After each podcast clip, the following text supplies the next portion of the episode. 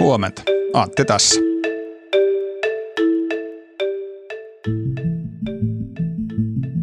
Kaksi insinööriopiskelijaa tutustu kymmenen vuotta sitten Aalto-yliopiston satelliittikurssilla. Nämä kundit havahtu siihen, että satelliiteilla voisi seurata jääpeitteen sulamista arktisilla alueilla. Ja siihen tarkoitukseen ne perusti startupin nimeltä Ice Eye. Nämä kundit on kuitenkin onnistunut kehittämään niin laadukasta ja kätevää teknologiaa, että nykyään yrityksen asiakkaina on jopa Yhdysvaltain armeija ja Ukraina hyödyntää ICEYEn satelliittiteknologiaa maastoon kätkettyjen Venäjän sotilaskohteiden havaitsemiseen. ICEYElla alkaa siis olla niin tarkkaa varjeltua tietoa hallussaan, että jopa Suomen puolustusviranomaiset puhuu yhtiöstä mahdollisimman vähän tai ei ollenkaan.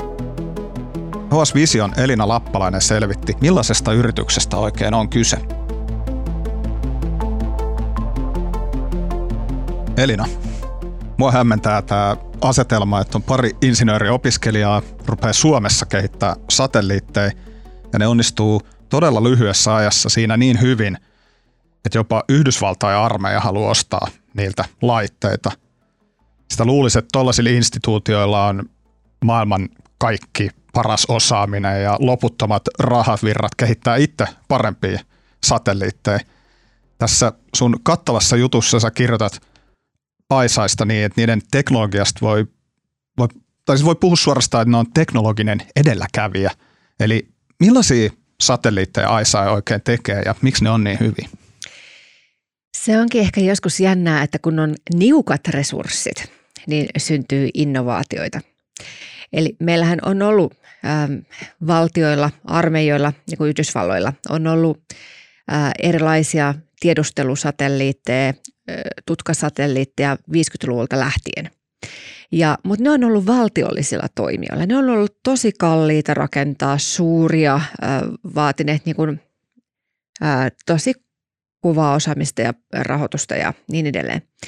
Mutta nyt sitten on tapahtunut hyvin lyhyessä ajassa semmoinen teknologinen murros, että on tullut kaupallisia toimijoita, jotka pystyy laukasee suuria määriä tällaisia piensatelliitteja avaruuteen. Muun muassa niin kuin SpaceXn myötä, kun on niin kuin rakettien laukaisut myöskin tulleet edullisemmaksi. Ja niin, SpaceX, niin puhutaan nimenomaan Tästä Elon, Muskin. Yes. Elon Muskin raketit vie niitä kaupallisia piensatelliitteja tuonne taivaalle. Eli niiden kyydissä pääsee vähän niin kuin sille voi tota, ostaa bussilipun sen sijaan, että tarvitsee niin kuin omistaa ää, niin kuin lentoyhtiö. Niin tota, niiden kyydessä pääsee tällaisen startuppienkin ää, satelliitteja. Ja sitten tämä ISAin tyypit, niin niiden satelliiteissa käytettiin sitten myöskin, he on kertoneet ihan sellaisia komponentteja, mitä on pystynyt ostamaan valmiina hyllystä. Ja he on niinku saaneet sen valmistusajan kutistettua. Se tehdään ihan, tällainen satelliitti voidaan nyt Otaniemessä, Espoossa koota siellä niiden labrassa kuukausissa, ei vuosissa. Ja se maksaa jotain niin kuin ykkösmiljoonia, ei niin kuin kymmeniä tai satoja miljoonia – Eli niistä on tullut edullisempia ja niitä voi olla siellä taivaalla paljon. Aisailla on nyt 21 ihan niin kuin muutamassa vuodessa. Ja se tarkoittaa sitä, että yhtäkkiä niillä onkin maapalloa kiertävä satelliittien verkosto. Että jos sä laitat niin kuin pisteen kartalle, niin niiden satelliitit voi kiertää niin kuin maapallon ympäri radallaan niin, että ne kuvaa sitä pistettä viisi kertaa päivässä. Se on jo vaikka sodan tai tulvan metsäpalon olosuhteessa aika reaaliaikaista tarkkaa tutkakuvaa. Ja Jenkki-armeija kommentoi sitä heidän yhteistyösopimusta, että he etsii tällaisia niin kuin edullista, ää, mutta laadukasta ää, vaihtoehtoa, joka täydentää ratkaisuna sitten ja pystyy niin kuin tuomaan jotain lisää. Jos mä ymmärsin oikein, niin iSign teknologia on myös sellaista, että ei paljon niin kuin huonot säät ja pilvet haittaa. Eli niillä on myös tämmöistä jotain teknologista kyvykkyyttä, että säästä huolimatta niin nähdään maapallon pinnalle aika kirkkaasti. Mm. Yleiskielessä me puhutaan niin satelliiteista vaan niin satelliitteina, mutta niitä on tosi erilaisia. Et moni tietää nyt vaikka tämän Elon Muskin toisen firman, joka tekee näitä Starlink-satelliitteja – niin ne on niin kuin tiedonsiirtosatelliitteja. Ne tarjoaa sitä yhteyttä, niin kuin nettiyhteyttä vaikka sinne ukrainalaisille joukoille siitä, että ne pystyy niin kuin viestimään ylipäätään siellä. Mutta sitten on nämä kamerasatelliitit, niin kuin tällaiset, jotka kuvaa jotain. Ja niitä on tällaisia optisia, eli niin kuin kameralinssi. Mutta sä et kameralla voi kuvata, jos on pimeätä tai, tai pilviä edessä tai muuta estettä. Mutta ICESAT-satelliitti on tutkasatelliitti. Se on tämmöinen SAR-piensatelliitti. Ja se tarkoittaa sitä, että se kuvaa niin kuin tutkakuvaa.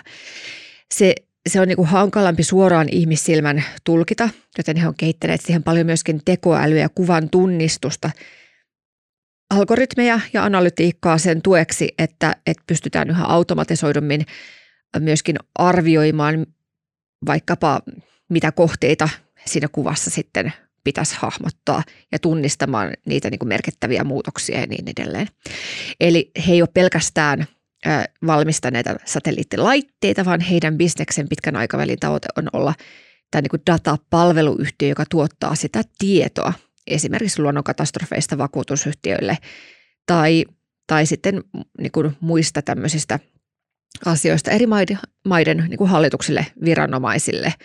Vaikka Brasilian puolustusvoimille he on myyneet satelliitin ää, metsien kartottamiseen ja, ja sillä pystytään sitten niin kuin tarkkailemaan sitä niin kuin metsätuhojen ää, laajuutta. Ja nyt tilanne on se, että myös Ukraina armeija käyttää ISAin satelliitteja erityisesti kun ne etsii maastoon piilotettuja Venäjän sotilaskohteita – nyt me ollaan saatu kiinni tästä, että minkälaista se teknologia on, mutta minkälainen reitti, ei se varmaan ihan sormia napsauttamalla niin kuin tuollaista palvelua anneta Ukrainan armeijan käyttöön. Mitä, mitä on tapahtunut? Miten sinne päädyttiin? No on sellainen käsitys, että, että myös ISA-satelliittidataa oli jossakin määrin ukrainalaisten käytössä eurooppalaisten viranomaisyhteistyökuvioiden kautta, mutta ei, ei, ei, sitä ei niin kukaan juurikaan kommentoi.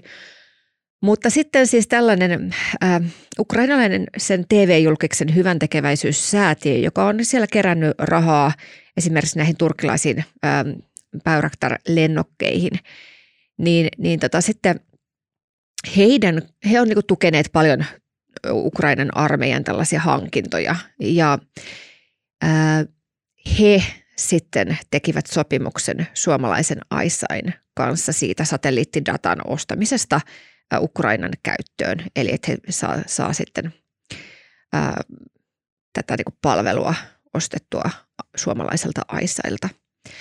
Ja tästä yhteistyöstä kerrottiin elokuun puolivälissä ja silloin sitten siitä meni vähän aikaa, niin tässä, tässä nyt sitten Ukrainan puolustusministeri kommentoi ja hehkutti sitä, minkälaisia tuloksia tällä saatiin aikaan ihan heti.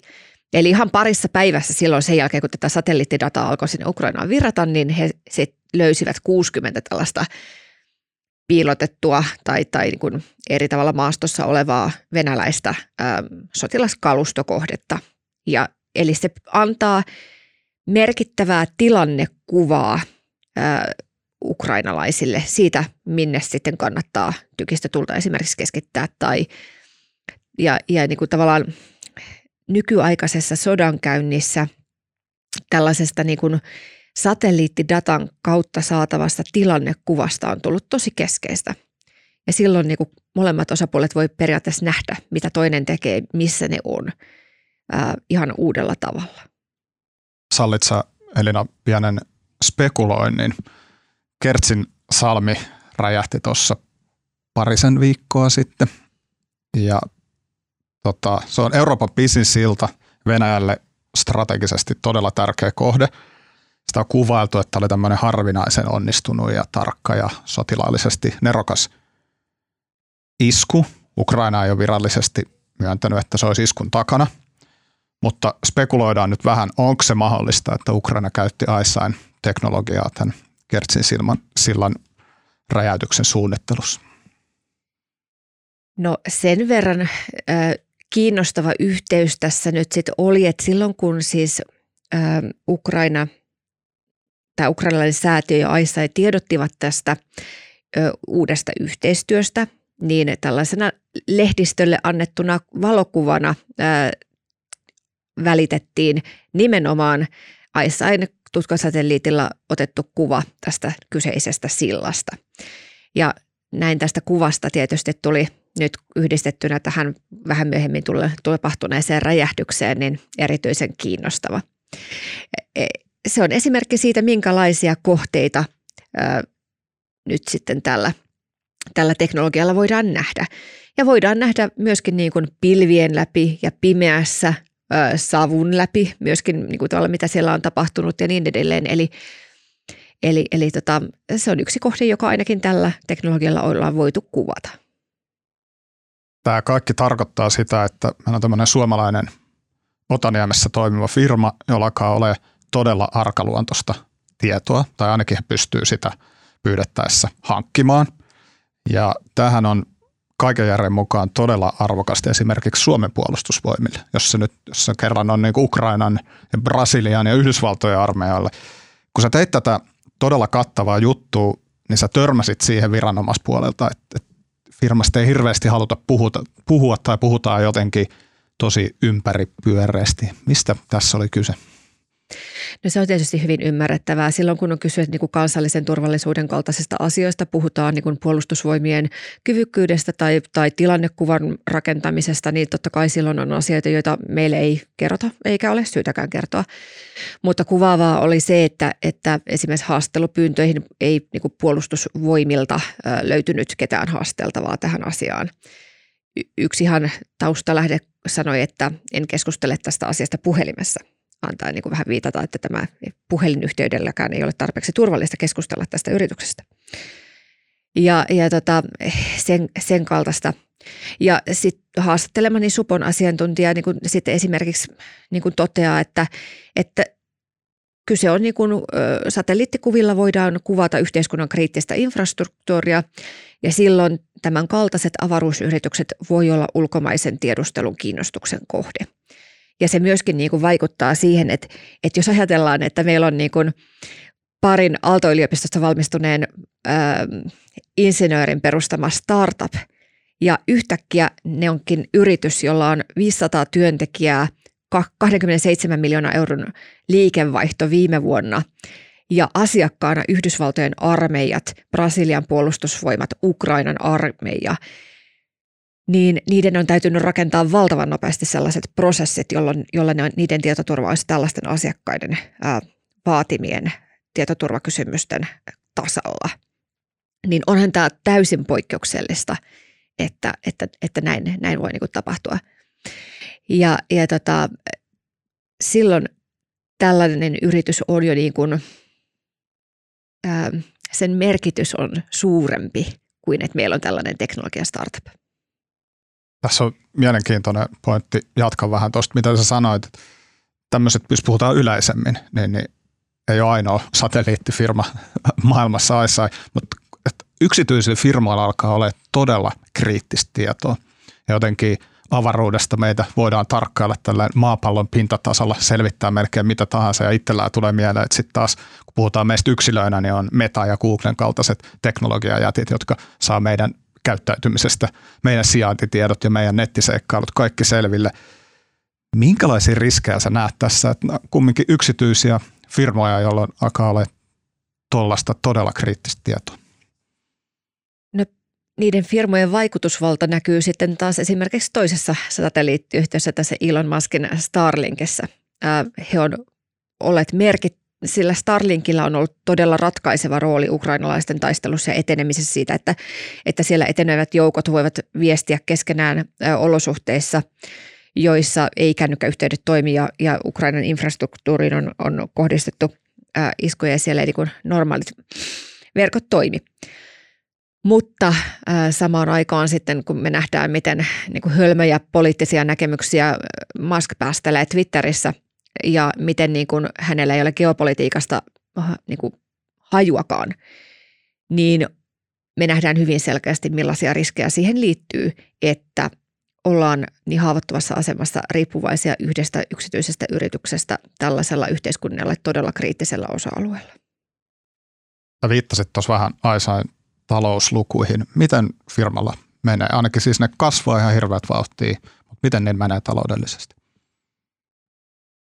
Tällainen niin liikevaihdon nelinkertaistaminen vuodessa, niin ähm, kun niillä edellisenä vuonna oli 6,2 7 miljoonaa euroa liikevaihto, niin ja sitten loikkasivat vuodessa 27, ää, niin onhan se täysin ää, Suomessa harvinaista.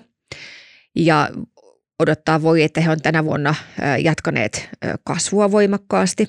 Ja sitten tietenkin, niin kuin kaik, jos sä myyt yhden satelliitin ja ne myy sitä osittain esimerkiksi vakuutusyhtiöille niin kuin, niin kuin tietopalveluna, ne ei myy pelkästään niin jotain satelliitteja, vaan ne myy niin jatkuvia sopimuksia johonkin tietopalveluun, niin siinä on jaksotettua liikevaihtoa niin paljon, että mä luulen, että he alkaa olla, tämä on nyt mun spekulaatio, mutta en yhtään hämmästyisi, jos tänä vuonna liikevaihto olisi 50 miljoonaa tai että he on kova, kovalla kasvuvauhdilla.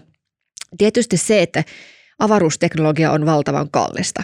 Se, että jos sä rakennat satelliitteja ja laukkaset niitä avaruuteen, niin vaatii valtavia investointeja teknologiakehitykseen ja ihan siihen tuotantoon ja laukaisumaksuihin. Joten AISA on kerännyt todella mittavat ö, pääomat ö, kansainvälisiltä pääomasijoittajilta.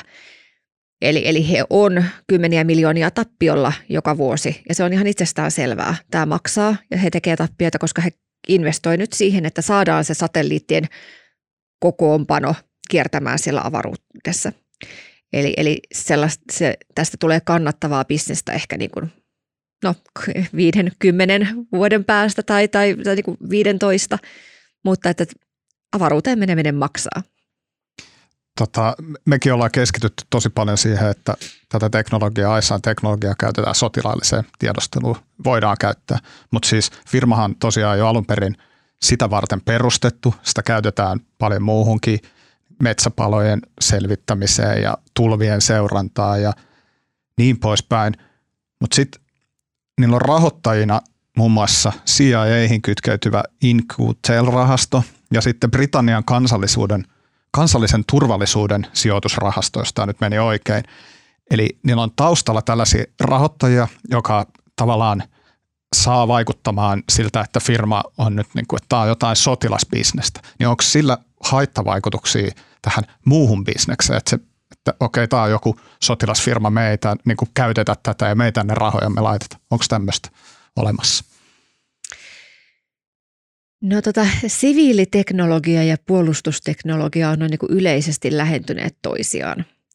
Eli jos ajatellaan, kutsutaan tällaiseksi kaksikäyttötuotteeksi kaikenlaista, mitä voidaan käyttää sekä siviilipuolella kaupallisesti että, että erilaisiin sotilaallisiin ja puolustuksellisiin tarkoituksiin.